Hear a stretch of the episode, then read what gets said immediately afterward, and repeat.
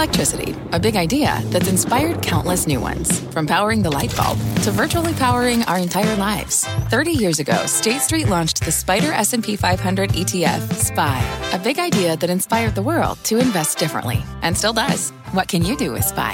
Before investing, consider the fund's investment objectives, risks, charges, and expenses. Visit ssga.com for a prospectus containing this and other information. Read it carefully before investing. SPY is subject to risks similar to those of stocks. All ETFs are subject to risk, including possible loss of principal. Alps Distributors, Inc. Distributor.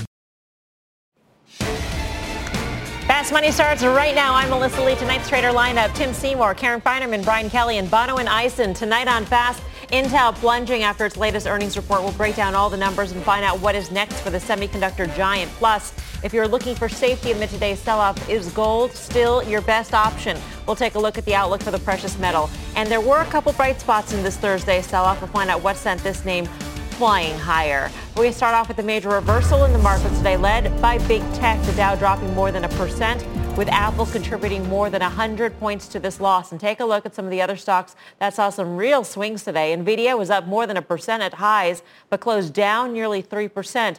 AMD, Facebook, Alphabet, same camp. And then, of course, there was Tesla. After its blowout earnings report, shares were up as much as 6%, but ended the day down by 5 Tim, this seems like the momentum trade, the big cap tech trade, that sort of got unwound a little bit today.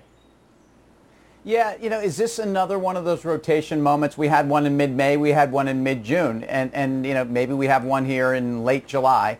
But if you think about the move in big cap tech, so Apple's down about 5.5% uh, against the S&P since uh, in the last 10 days. And, and, if you look across the board, you, you've seen this essentially across the tech space. And in fact, if you look at small cap stocks, so the IWM, the ETF that, that, that uh, tracks the Russell 2000, actually eked out a small gain today. That, that's up almost 3% during that last 10 days. Look at banks, banks which have been really easy to pick on, yield curve making new lows or at least the 10-year and the long end continuing to flatten out. And yet banks are up 4.5% in the last 10 days. So this isn't just a one-day move. And sometimes these days seem like, uh, boy, this just all started today. This is a move that's been building for the last at least two session, two weeks of sessions, and, and, I think it's something that could continue. And again, we've just gotten through earnings uh, from a lot of these folks, and we started to see what it looks like when you when you start to sell the news. So um, very, very undersold in terms of value versus growth. We've talked about it at nauseum, and it does matter. And the earnings are giving investors a reason to take a look at these stocks in the context of their valuation. Microsoft, for instance, Brian Kelly, there are a couple things that, you know, normally uh, investors, analysts might overlook. Uh, in terms of operating margins coming in a little bit light, Azure coming in a little growth uh, coming in a little bit light, but in the context of its valuation, was that an excuse to lighten up on a name that on a price to sales basis is close to five-year highs? Yeah, I, th- I think that's right. I mean, the action today, particularly some, some strength in other sectors, augurs for this kind of, okay, let's take a pause here. That being said, you know, I'm a bit cautious and a little concerned uh, for two different reasons. Number one is, you mentioned Microsoft, but Tesla. Uh, you know, they had some great earnings and it reversed and went lower. You know, Apple not looking that great. These are kind of the names that everybody's been involved in. The Robinhood traders, Davey Day trader, whoever you want to know, whatever you want to say. The momentum names really reversed today. So that concerns me, number one. And then number two, as Tim mentioned, the yield curve continues to get flat. And that eventually is going to start, I think, to hurt stocks. So you have to think, okay, what does the economy look like? And we're going back to your Microsoft question, is this as good as it gets for Microsoft? Will the economy pick up and will they be able to kind of grow their way out of these little hiccups that they've had? And I think the answer today that the market gave you was no. Yeah, and we did see that bid to bonds in today's session. TLT was up by more than a percent. Karen, um, speaking to BK's point about the 10-year yield moving to, I think it was 0.57% at one point in the session. I, I don't, I mean, there's a lot of sort of conflicting things out there the, to the extent that if things are getting better in terms of can the, com- can the country reopen, then you saw some of those trades today, right? You saw um, banks and you saw airlines and, and, and that rotation toward value, towards industrials that's been really, really beaten down a lot. And then, you know, when you look at, maybe it's just the end of momentum and it, I, I think we give too much credit when we think about, oh, should Microsoft be down a little more than this, a little less. It's really just the momentum going in and people deciding, all right, you know what? So did they ring the bell last night at Tesla at 4:30 in the afternoon when it traded, I think, seven, close to 1700, mm-hmm. and then just you know you hear everybody trample toward the door. I think that phenomenon is probably more than a one-day phenomenon. And look, I'm long, you know, Google, I'm long Facebook, I'm long Apple, I'm long Microsoft. Um, I'm not inclined to get out and hope I can figure out when to get back in when these companies again will be in, in favor. I think they're still in favor, but you know this one or two day reversal or one or two week reversal should be expected when you have valuations move as quickly and as far as these have. Yeah, and, and you're starting to get uh, street analysts question the valuation. Bono, and I know you saw this call out on Apple from Goldman Sachs basically saying that the stock price is unsustainable here. They're questioning the launch of the 5G phone, saying that it could be delayed uh, by a month or so. And so they're really throwing into question sort of this run that we've seen straight off of the March bottom to where we are right now. Um, the stock finished down by, by more than 4% today's session. What, what do you think happened in today's trade? And do you think it lasts for more than today? You know, I, uh, that's a great question. I tend to agree in large part with what Karen said. This is really a momentum play. If we look back to, you know, a lot of the um, a lot of the comments that were made about this move higher in large cap tech, this was never really a valuation play. At least that wasn't the argument for these things going higher. It was again a flight to quality when we had a lot of unknowns going on in the economy fiscal policy, uh, et cetera, et cetera. So really what it was was a, a, flight to what is perceived value. And we are seeing rotations into energy, industrials, rails, and some of the other names. What gives me pause is when I start to see rotation into names like some of the airlines, which the credit market is clearly telling you there's still some hiccups down the road. I think you're still paying points up front for CDS on a couple of those names. That doesn't tell me, that doesn't bode well for, for the stocks going forward. Uh, the last thing I'll point out is that you've seen just quite a bit of increased volatility around all of these names. I think Amazon was up 7%, down 7% in the last three days. Uh, if you look over a longer period of time, a lot of these names are trading relatively flat, maybe down 2 3%. Um, and, and in large part, tech earnings are relatively strong. I think, again, it's about momentum and expectations. And I think expectations got a little bit high, and people are taking this opportunity to kind of rotate into other sectors. But I would guard against being too speculative in what I uh, deployed the new capital into. All right. Um, we're watching Disney shares move lower in the after-hour session. They're down by just about a percent. We got a news alert here. Julia Boorstin's got the news. Julia.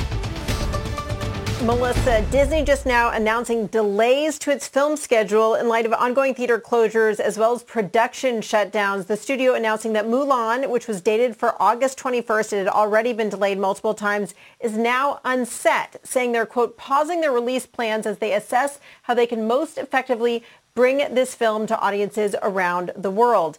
The company also announcing that they are currently that the all currently scheduled Avatar and Star Wars films have been moved out by one year, and other films set for release th- later this year have been pushed back as well, including a Searchlight film, The Personal History of David Copperfield, pushing that back by two weeks to August 28th. And then the Ridley Scott drama, The Last Duel, it was set for Christmas Day of this year. It's now being delayed to October of 2021. You see Disney shares are trading down about 1% in after hours trading as this year increasingly looks like it could be a wash for movie studios. Melissa, we still don't know when theaters will really fully be open again here in the U.S. Yep. Julia, thank you. Julia Boorstin. I think Mulan was no surprise given the release date was in August, but for them to simply move out the full slate of movies, including Star Wars, which also has ramifications for all the products tied to Star Wars, like all the toys and things that are sold by other companies, Tim.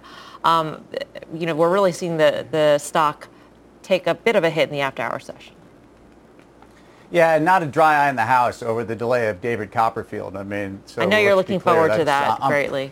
I, I'm pers- personally crushed. Eh, so so Disney, eh, you know, we continue to talk about theme parks, but we, you know, the studios have been the gift that keep on giving, and, and the delay here in, in the release is, is some of this is, is logistics, some of this is trying to target the best audience. It, it'd be very interesting to see how they want to use Disney Plus, and they're north of 50 million Disney Plus subscribers now, to be releasing some of these. You know, will this uh, change a, a, release approach that maybe ultimately is is how they totally control uh, their distribution, which you know, they largely do right now. But mm-hmm. um, none of this is a major surprise. This isn't a major move. Uh, I think Disney's issues are, are really tied to the reopening of the economy, and, and there is some some level of, of uh, uh, reliance upon the infrastructure in in whether it's movie theaters or theme parks. Uh, I don't think this changes your approach on Disney at all. Uh, and I think what it does is it underscores just how powerful, though, uh, the studios are and, and where that's something that I think ultimately will come right back for them and there will be pent-up demand.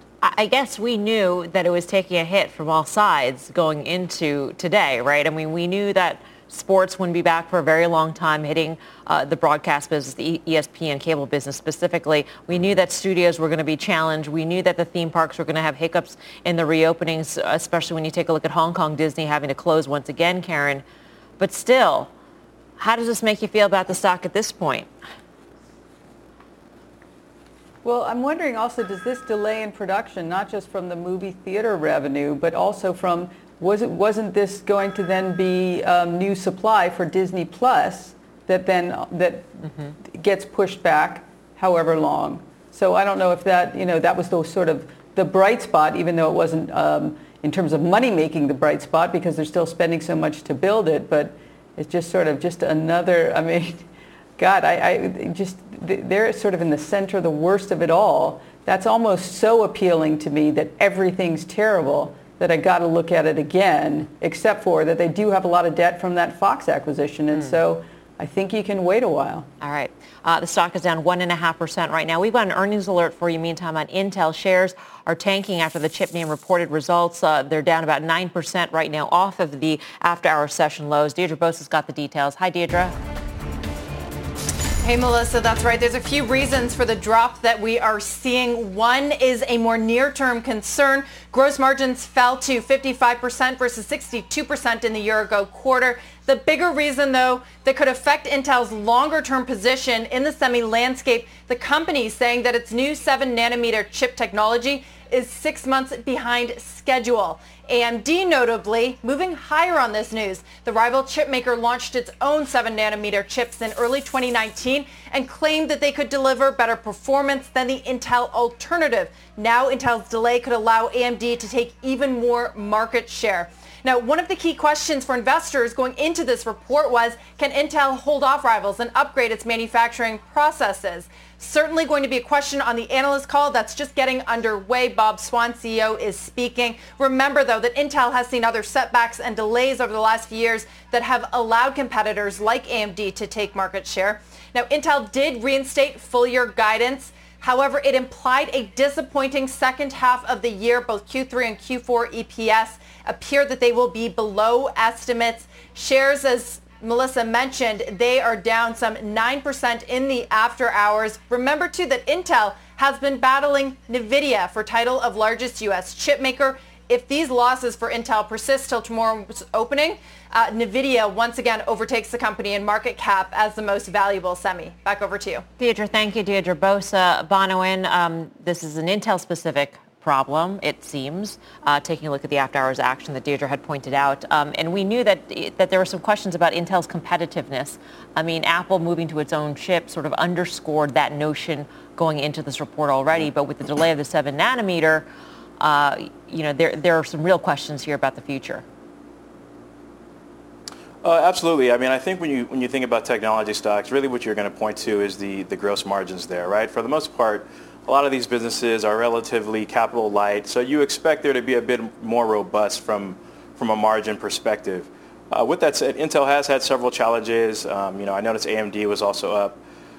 I mean, the, the short story of it is that I'm, I'm hesitant to put too much credence into what's going on in the short term. Clearly, the, um, the Apple news was not necessarily positive, but as Guy uh, pointed out in a previous session, essentially that might actually expand their pricing power and revert some of the margin compression that we've seen. Um, I, I, mean, the earnings just came out. I'd really like to dive in a bit more before I can give you a bit more meaty answer there. But um, upon first glance, you know, I, I, I, really tend to think that this might be a more of a short-term shock than a long-term trend. Beekers? Oh, you're looking for me? Yeah. Oh, yeah, I that's mean, your name, Beekers, so right? So I would say that that is my name. yeah. I mean, sometimes took me a second. Um, uh, here's what I'd say about Intel. I, it's clearly, I don't think you can extrapolate what's going on with Intel to the rest of the market. So that's number one. Uh, number two, in this environment, uh, having margin compression is not going to be good for your stock price. That's what everybody's looking for is these kind of high margin, high growth stocks. If that's coming down and that's going to take a couple quarters as their guidance appears to be indicating, uh, that again is not going to be good for your stock price. So for me, if I'm in Intel, I'm probably starting to get out of it, take some profit. You might want to look at AMD, but I think with Intel, the trade for now is done. All right, let's get to the other big story uh, weighing on the markets here. The next virus relief package for all the latest details. Let's get to Ylan Mui. Ylan, Well, Melissa, early next week, that is when we now expect to see Senate Republicans introduce their next coronavirus relief package. We had thought that was going to happen today, but Senate Majority Leader Mitch McConnell said that the White House wanted more time to look over the details of the aid. Still, he said the administration and Republicans have reached an agreement in principle. Although the early days of our economic recovery have beaten expectations and surprised the experts, we have really only begun to repair the damage. More than 17 million Americans are still jobless. Far too many families are still hurting. This is not over.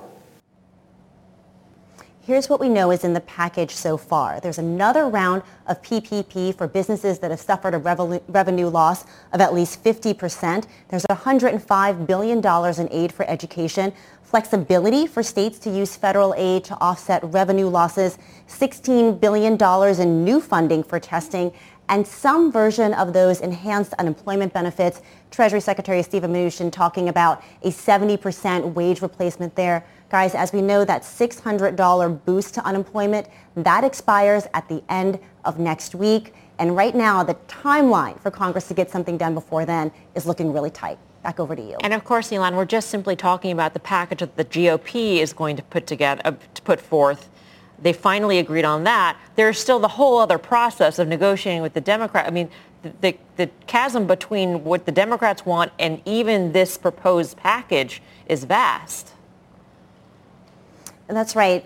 Democrats had said they would not start negotiations until Republicans had put forth their own proposal. I think it's quite telling that literally within just a few minutes of McConnell saying they're going to unveil this next week, Pelosi announced that she's going to be having a press conference tomorrow to push to preserve that $600 in unemployment benefits. So you can already see where some of the battle lines are being drawn. Yeah. Ylan, thank you. Ylan Mui. And of course, on Squawk Box this morning, we spoke to Secret- uh, Treasury Secretary Steven Mnuchin. He said explicitly that the enhanced unemployment benefit as it stands now will not exist. So that implies that there is going to be some, some real um, headbutting when it comes to that specific point. Tim, it had been long assumed in the markets that there would be a bill passed and that there would be no gap. What yeah. do you think now? Well, I, I, think the markets have certainly priced in an expectation that there there has to be an extension of unemployment. There has to be an extension uh, of of well, there have to be delivery of some type of new stimulus checks. Um, so yes, I think this you know delays will hurt. Um, but I, I, I, still think that the biggest issue for the market is not around stimulus. I, I think it's around the Federal Reserve. Um, and as much as stimulus checks have been very good, and we've actually seen the straight line through to some big box retailers like Best Buy, um, I, I, think uh, I, am not sure that the market is as offsides on this as uh, this presumption might be. I, I, I, think ultimately there is going to be uh, a very bipartisan uh, follow through and something that ultimately is the, the market is uh, maybe priced in some good news, but I think it's all about the Federal Reserve right now. Brian Kelly? Uh, Beekers, that's me. Yeah, I remembered it this time.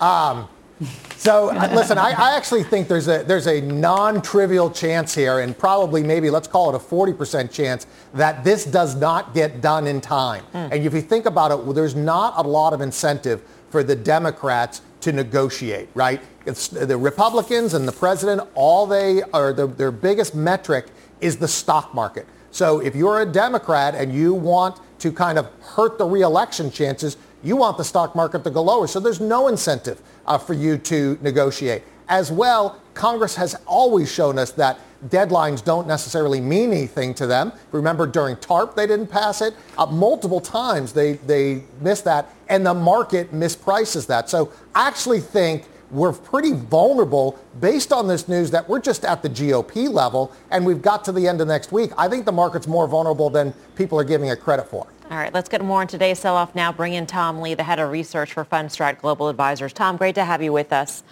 Thanks for having me. In terms of the sell-off today, you think that this is sort of a, a reversal of the momentum trade? Uh, yeah, I mean, I think it's pretty healthy profit taking. You know, stocks can't go up forever. Uh, we've had already a great July, so I, I think it's nice to see stocks pull back, and I think it's good to see rotation in leadership. So, uh, you know, to me, uh, it's painful, but I think it's really healthy. I was sort of uh, taking a peek at the conversation you and, and Rob Sluymer, your technical analyst, uh, were having. I think it was on Twitter. And, and one thing that I thought was interesting that Rob had pointed out was that gold was higher today, but we did see miners, and in particular the junior miners, reverse, really indicating that this is an unwind of some of that momentum. How long do you think a move like this lasts? Uh, you know, in 2020, growth has led, and there have only been really short periods of value leadership. Um, I don't think that value sort of sustainable leadership takes place until we really break the path of the virus. So I think right now, unfortunately, the virus is spreading at an uncontained rate. Until we can conclude, at least the market conclude that that's peaked. Um, you know, I think growth is fine, and I do think people are making too much of the sort of top five stocks are too much of the S&P market cap you know, they're 22% of the market cap, but they're close to 20% of earnings. So they're not disproportionately representing earnings share. Brian, you got a question? I do. Hey, Tom, it's BK. So, you know, you made a tremendous uh, call when the market was down, and you tend to be a bit of a contrarian. So I'm surprised up at these levels that you aren't a little more cautious. Coming into the election uh, with potential for a I wouldn't even call it a second wave, this tsunami wave coming into the fall. What gets you concerned? None of that concerns you at all? Uh, I mean, Brian, there's a lot to be worried about. I mean, the economy's still stuck in neutral. Um, the virus is still growing at an uncontained rate. But on the other hand, when I look at positioning, nearly the, the majority, I wouldn't say nearly every, but the majority of our clients that I have a conversation with are really cautious for the reasons you've mentioned and for the obvious reasons like earnings are terrible. Uh-huh. There's so much cash on the sidelines, but when you've got negative sentiment, retail sentiment negative, nearly $5 trillion of cash, and then a VIX that's about to break down, I think this sounds like the next, you know, 100 points, next 7% is, is, is higher, not lower. Mm. And I think that's contrarian because I think people think we're topping right now. Tom, we're going to mm-hmm. leave it there. Great to speak with you. Thank you. Thanks. Tom Lee of Fundstrat. Karen, you know, Tom just hit on a bunch of points, um, points that you make uh, when you explain why you stay in some of these big cap tech stocks. Right. So I, I, stay in them for because I still like them even though their valuation is a little stretched. But then I also have names that are you know, more so for the banks, for example, right? If, if things get better in the country in terms of reopening and the economy feels like it's maybe getting some some of a floor under it, then I think those will do better. I, I'm always nervous. Whatever Tom says, he makes these bold predictions, and I, and I always think, wow, that's crazy. And he's been right so many times. It doesn't feel to me like, you know, like the market's about poised for another big breakout. But he's been right so many times. I got to think, wow, maybe there is just so much money on the sidelines and we don't even need further Fed stimulus. It's just um, too many people think the market's topping out. And he makes these bold predictions in, in mon- monotone. So it's like you don't even realize that they're bold until after you sit there and you think about it, Bono. And what, what did you think? I mean, basically he's saying the pain trade is going to be higher at this point. Sorry, Bueller. Bueller. Um, uh, you know, it, it, it, does make a lot of sense. He makes some great points. Listen, there, there is 5 trillion on the sidelines. And then on top of that, we have Fed stimulus that's continuing to, to be more speculative in nature. So, I mean, it, it's a logical argument, right? Like if I go to pick it apart from, from both a technical and logical standpoint, it makes a lot of sense. again, we can make the valuation argument um, as, as a contrarian to what, to what he said. But again, I, I really don't think this rally, I mean, the last leg of this rally has really been um, leaning on valuation. Um, it's growth, it's forward, um, forward earnings out to 21, 22. And as we said, it's really a Fed put. There's a Fed put in the market and there's no denying that. And I think trying to overthink that point, um, for one, hurts my head, and I, I, think we overcomplicate the equation here. All right, coming up. Despite the sea of red on the street, we found a few bright spots in today's market. What are these names and should you buy them? We'll debate that ahead. And later, is Amex about to pay a big price when it reports earnings tomorrow? We'll find out what some options traders are saying about this financial stock. Much more when Fast Money returns.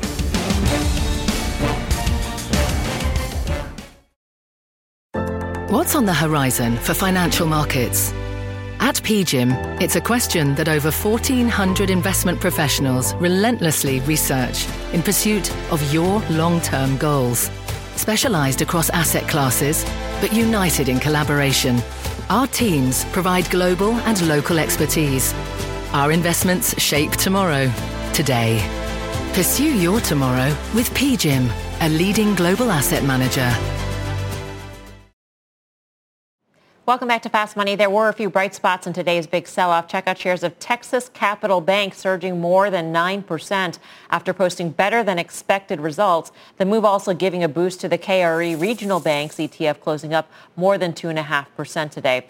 Uh, meantime, take a look at airlines. They also took flight. Shares of American United Airlines leading the sector higher by around 4%. American saying it posted a $2 billion loss in the latest quarter, but slowed its cash burn rate uh, dramatically. And that really is the story of the airlines, Tim. They need to slow that down. They need to have liquidity. Uh, in, for American, at least, it was $15.5 billion in liquidity on the balance sheet at the end of the quarter. Yeah, I, I, think for airlines, as much as it's a painful story and it's it's about you know less uh, less cash burn on a daily basis, and that's the good news. That's certainly the glass half full on that on the very half empty story.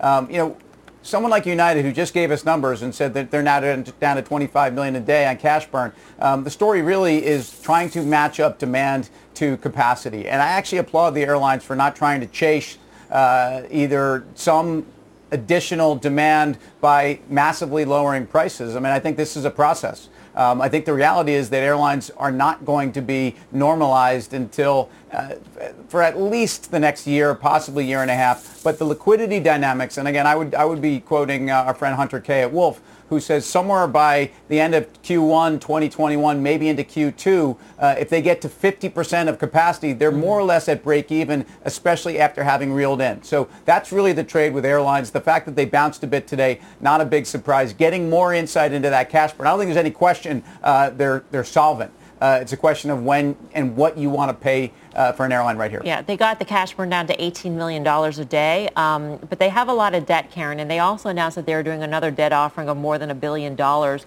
and this time they're collateralizing gates uh, as well as some, some branding, I think, intellectual property.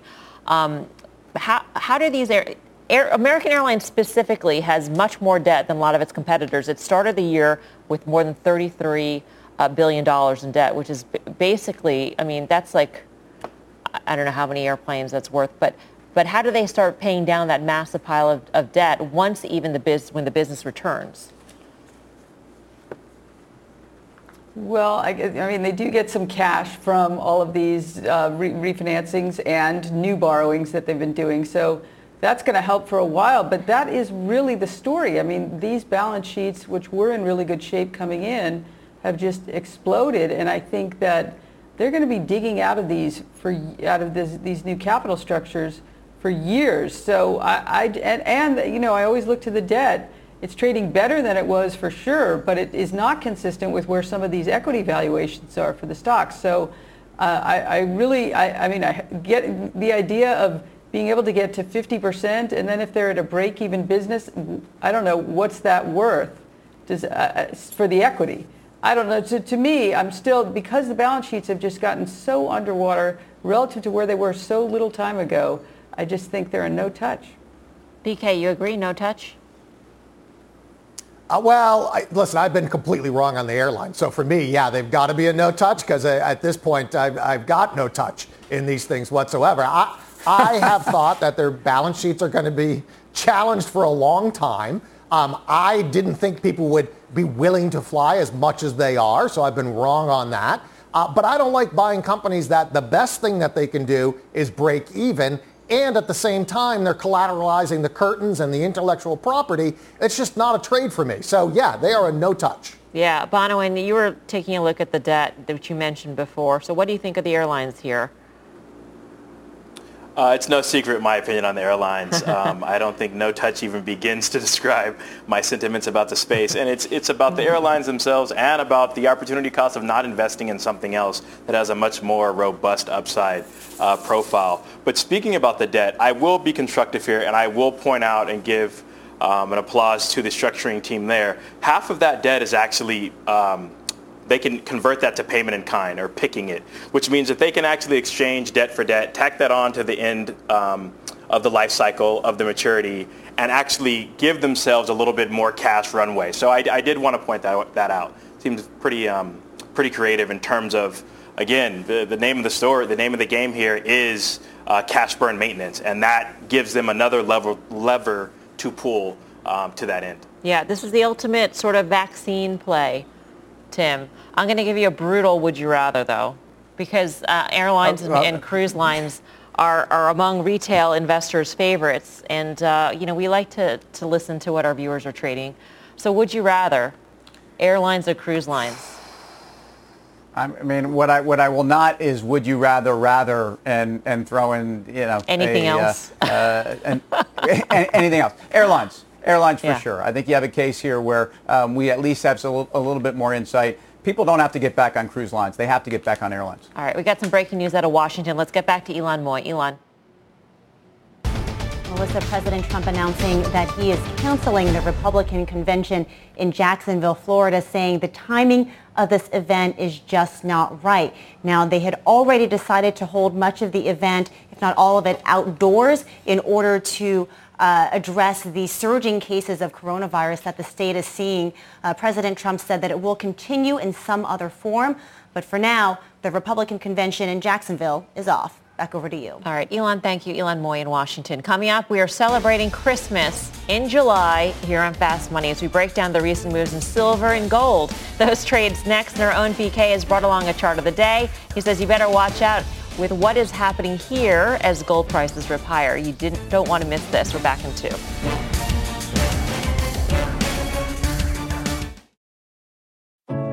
What does it mean to be rich? Is it having more stories to share or time to give? Is it being able to keep your loved ones close or travel somewhere far away? At Edward Jones, we believe the key to being rich is knowing what counts your dedicated financial advisor will take a comprehensive approach to your financial strategy to help support what truly matters to you. EdwardJones.com slash find your rich. Edward Jones, member SIPC. People today can spend half their lives over 50. So it's good to be financially ready for what's important to you as you get older, like a family vacation or starting your dream business. Welcome to Connie's Coffee. How may I help you? AARP's trusted financial tools can help you plan for whatever your future holds. That's why the younger you are, the more you need AARP. Start planning today at aarp.org/moneytools. Welcome back to Fast Money. There's been some magic in the metals lately. Gold and silver both having some impressive runs since their March lows. Gold climbing over 23%, while silver has exploded a whopping 82%. So do metals keep grinding higher here? Tim, you've been a fan. Yeah, I, I, think they do. Um, certainly Burl Ives sang it very well on Rudolph. And I think you have a case here where silver, which is uh, in the last 91 days is under, excuse me, has outperformed gold by about 48%. I think there's more of that to go. I, I think if you look at that gold silver ratio, how uh, oversold it was to the downside, there's still a long way to get back to the means. I think inflation adjusted, if you take gold back to where it peaked in, in the early 80s, 2600 is the level on gold. I think you can go there. I actually think gold, which at times gets very, very frothy right now, has every reason to break through those September uh, 2011 levels, which would be all-time highs around 1926, something like that. Yeah. Um, Bonawyn, how do you feel about gold, uh, in investing in gold over miners? I mean, we did see the, the breakdown in the correlation, at least in today. I'm still pretty bulled up. I mean, if you look at all the fiscal stimulus, I mean, it's really a question of how we're really going to, how the, the Fed um, is really going to manage a balance sheet going forward. I mean, I think we've all said it in many different ways, but when you have that uncertainty, rates where they are, and the, the uncertainty of the economy and what the, the what fruit this fiscal stimulus is going to bear on the back end, yes, it seems like a very logical place to put the money. All right, perfect segue for our chart of the day. BK has brought this chart of the day to our attention. Um, so, Beeks, why did you point this out? Well, I pointed this out because there's there's some just basic fundamentals. This is the drumbeat behind why you want to be in something like gold and silver. So this is real interest rates, and what that is is the interest rate in this particular case on the five-year bond minus inflation. So in this case, right now, if you're to buy a five-year bond, in five years, you'd be guaranteed to lose 1.13% when you uh, adjust for inflation. So in that environment, you it, you want to be you don't want to be in bonds. So all that bond money is coming in to gold and silver. And if you look at it, as soon as it, the real rate dropped below zero, gold started to take off. And I think that continues. You know, the one caveat I would say, and this just happened as we were on air here, is the CME has raised some margin on silver. And so what that effectively does is people have to readjust some things, maybe cut some positions. So in the short term, I'm talking next week, you might see some weakness in this, but there's a huge tailwind with these negative real rates for both gold and silver. Yeah, I mean, actually, the, the two-day move in silver that we saw, not including today's session, but the prior two session, was the biggest two-day gain in the history of the data, according to Carter Worth. So maybe no surprise that CME is stepping in there and putting these limits on. Karen, we were actually discussing real rates just today over the phone, just, you know, us girls chatting real I rates. Yes, as you, Just as you do. Yeah. As we do, yeah. Truly, we were. That's embarrassing. Yes, it is true. No, I, That's hot. I find that sort That's- of that's- fascinating. I get, you know, I come back to the question again. So gold in a negative rate environment and an inflationary environment, which we could maybe be at simultaneously, um, or low rates and, and inflation.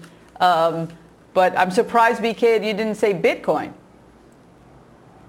Oh, wow. I mean, come on. I mentioned Bitcoin the other night, and there's only so much the American public can take. But Bitcoin, I, Bitcoin's actually underperformed, and actually at this point in time, it's mispriced. The, the amount of growth in addresses is totally mispriced in Bitcoin. So I think there's more upside in that than I do in gold and silver. All right, coming up. Check out these earnings movers and shakers. We'll bring you the latest on what is happening in these names and how to trade them, Pulte and Twitter. And later, options traders say this financial is ready to flatline. That trade and more straight ahead.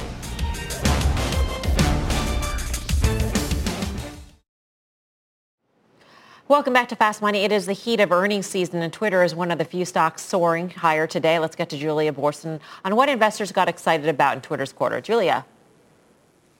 Well, Melissa, Twitter shares adding 4% today on the company's fastest growth in daily monetizable users since it started reporting that metric. The key new, that key user number rising by 20 million between the first quarter and the second quarter, soaring way past expectations of the addition of 7 million users. But despite that user growth, revenue fell faster than expected, declining 19% from the year earlier quarter, suffering from a broad pullback in advertising and the fact that Twitter is very much reliant on brand advertising, which has declined more than direct response ads. Still, the company says it's building out its ad tools, including a new ad server and direct response ads, so it can better monetize those new users when the ad market eventually returns. And Twitter CEO Jack Dorsey is saying the company is working to build out other new re- revenue streams, including potentially a subscription service, saying they've hired people to start working on this option. We have a really high bar uh, for for when we would um, ask consumers to, to pay for aspects of Twitter, um, and uh, you know this is a, a start, um, and we're in the very very early phases of uh, exploring. As for last week's hack into those high-profile Twitter users' accounts, Dorsey apologized, saying they fell behind on restrictions on internal tools related to that hack and that they are continuing to invest in security. Melissa? Julia, thank you. Julia Boorstin. Uh, Bonawyn, did you like Twitter's quarter? Do you like Twitter? Um, I, I like the monetizable subscri- subscriber growth. Um, you know, I, and I, the short answer is yes. Um, but as I kind of comb through the earnings release, uh, it's really not about profitability. It's about their ability to engage and grow revenues from users over the long term. I do feel like it's a little bent towards uh, the continued work from home, being that people have more time to, to be engaged at a much higher level. But over the long run, I do see a shift there, and I think it was overall pretty positive and constructive. Absolutely. Yeah, I, I think for a lot of these sort of social media companies, anybody who's benefiting from work from home, there is this real underlying question of how much is pulled forward and how how many of those new users actually stick around once work from home is diminished uh, to some degree. Brian, Brian Kelly, I don't think I've called you Brian in like years, but Brian, uh, how do you feel about Twitter? I don't know who that is. Yeah. I was I was wondering who that was. Boy, um, yeah. I actually like Twitter. I, I, think this quarter was good. Was good. The monetizable users is huge. That's always been the, the the knock here. Is that it's a great platform. It's probably the biggest newsroom in the world. It's where I get most of my news first. Not always necessarily journalistically vetted, but at least it's where I go first to find out what's moving things. And so I, I actually like that they're able to make some money here. All right, coming up. Twitter is not the only stock rallying on earnings. Can you imagine? PulteGroup also climbing higher after reporting this morning. We'll break down what is behind this move. Plus, there is one name in the payment space that is gearing up for earnings, but option traders say that its run may be overdrawn. We'll explain when Fast Money returns.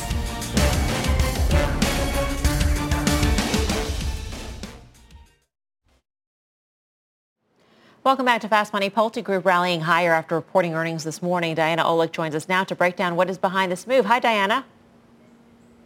Hi, Melissa. Yeah, Pulte beat expectations and offered a pretty optimistic outlook for the housing market in the second half of this year. So after plummeting 53% annually in April, new orders at Pulte jumped 50% in June, showing that incredible V-shaped recovery the builders have been seeing. Buyers are looking for larger floor plans with multiple rooms for working and schooling from home, and they want high tech, which is, of course, the builder's sweet spot. Now, Pulte reported strong demand across all geographies and a 77% jump in June orders from first-time home buyers, as well as a 20%, 21% annual gain for active adult, which had been lagging. Pulte CEO Ryan Marshall said on the earnings call, we are very encouraged by the fact that the momentum of this dramatic recovery continues as demand has remained strong through the first few weeks of July. That strong demand allowed Pulte to raise its prices in more than half of its communities, anywhere from 1 to 3 percent. Also, its cancellation rate is coming down. Now, Ryan added that Pulte is fully up and operational again with showrooms open. They are also buying land again, which most builders had stopped doing in March when the pandemic hit. Also, he mentioned a zip code analysis they did on buying patterns that showed a movement of renters and homeowners from urban centers heading to surrounding suburbs. We've heard that before. Now, the strong results were enough for Pulte to reinstitute guidance for the rest of the year. Melissa? All right, Diana. Thank you, Diana Olick. Despite Pulte's beat, both the home builders ETF, XHB, and home construction ETF, ITB, closed in the red after spending the day uh, mostly higher. Uh, Karen, it looks like we have the data now to show that there is an urban flight out of the cities. Does that um, make the home builder story even stronger? It does. I mean, I think we're in the early-ish stages of that flight. I mean, the home builder, uh, and going into the, this downturn, they were in a pretty good position in that there wasn't a flood of inventory at all. And so they're still not. And so obviously then when you get more demand and you don't have a greater increase in supply, you have a pretty good market. But we're seeing it over and over, the same trade. If we look at something like a Whirlpool, and how strong their earnings were. Even um, Best Buy talking about their appliance strength. So, I mean, there are people who are still employed, not as many, of course. And then you have interest rates at this level that we haven't seen maybe forever for some mortgages. That's a pretty good mix, and we don't have oversupply. So I like the home builder space, and I, I think we're going to continue to see strength there. We've seen it in Home Depot. We've seen it in Lowe's. Yeah. The whole flywheel. Uh, Tim, do you like home builders or would you go down the food chain a little bit, so to speak, and go to, say, the Whirlpools of the world or the flooring people or, you know, Sherwin-Williams? Yeah, well, I like... I like uh, I like Whirlpool. I like Masco. In fact, I've been having trouble. I finally waved in a Whirlpool refrigerator after about a six-week wait. Um, so there's there's a there's a lot of pent up demand. There's a lot of supply chain issues, frankly. Um, what what is the active adult segment of Pulte's bit? What does that mean? Am I am I an active adult? I, I don't really. I mean, really sure with that. I uh, think you're active. active in what Yes, way is the you. question, but um, I don't I don't know, but but I, I will say this about Pulte. Going in going into the into COVID nineteen, this stock was on a tear. Um, so when you consider that second quarter order growth, and when you look at the gross margin and everything you just talked about with these secular trends, I think this is a stock you stay with. I, I, I actually uh, I think Pulte is the one that continues to run. all right, coming up, we'll break down why options traders are saying it is time to cash in on one payment name. That's next. And catch Jim Cramer's interviews with the CEOs of Lemonade and MP Materials tonight on Mad Money. That is 6 p.m. Eastern Time. MP Materials, by the way, operates Mountain Pass, the rare earths mine. Uh, you won't want to miss that. Fast Money continues right after this.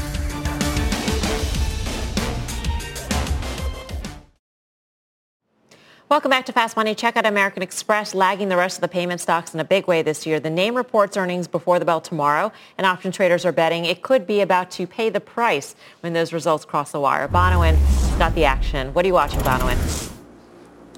Uh, indeed, indeed. So taking a look at AXP going into earnings, you can take a look at the at the money straddle, and that's implying about a 3.5% move in either direction between now and Friday. Compare that to an average of about 2% over the last four quarters. And the trade that really stuck out to me was the Friday expiry, so July 24th, 90 strike puts. That traded about 2,000 times for an average price of around 20 cents.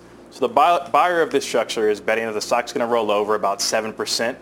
Um, the seller of this put is essentially betting that the stock is going to stay range bound to the downside. I will add that the 91 and the 92 puts also seem bought. And given the short dated nature of the trade, it makes for a pretty good trading position as opposed to investing position. If you get a lot of volatility to the downside, it's opportunity for you to hold these and then close them out uh, for a profit. All right. Thanks for that, Bonawyn. For more options action, you can tune into the full show. That is tomorrow, 5.30 p.m. Eastern Time. Coming up, we've got the final trade.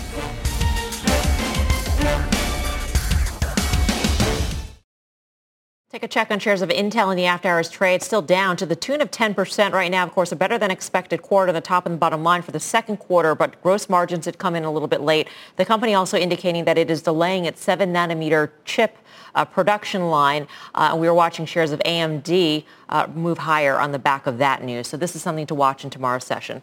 All right, time for the final trade. Let's go around the horn. Karen. Yeah, well, we were just talking about it. Pulte Homes, that uh, they were very optimistic on the conference call when it, it did open and trade much higher, and it ended the day near its lows. Um, but I really like it here. Bonawyn Eison. I am holding on to my golden ticket with GLD. Brian Kelly. That's me. So, you know, one of my favorite signals to take profits is good news, bad price action. Tesla had that today. You sell Tesla. Interesting. Tim Seymour. Mm-hmm. Mel, you're on Twitter, right? Am I on Twitter? At this moment, you yeah, mean? I mean, yeah. I, no.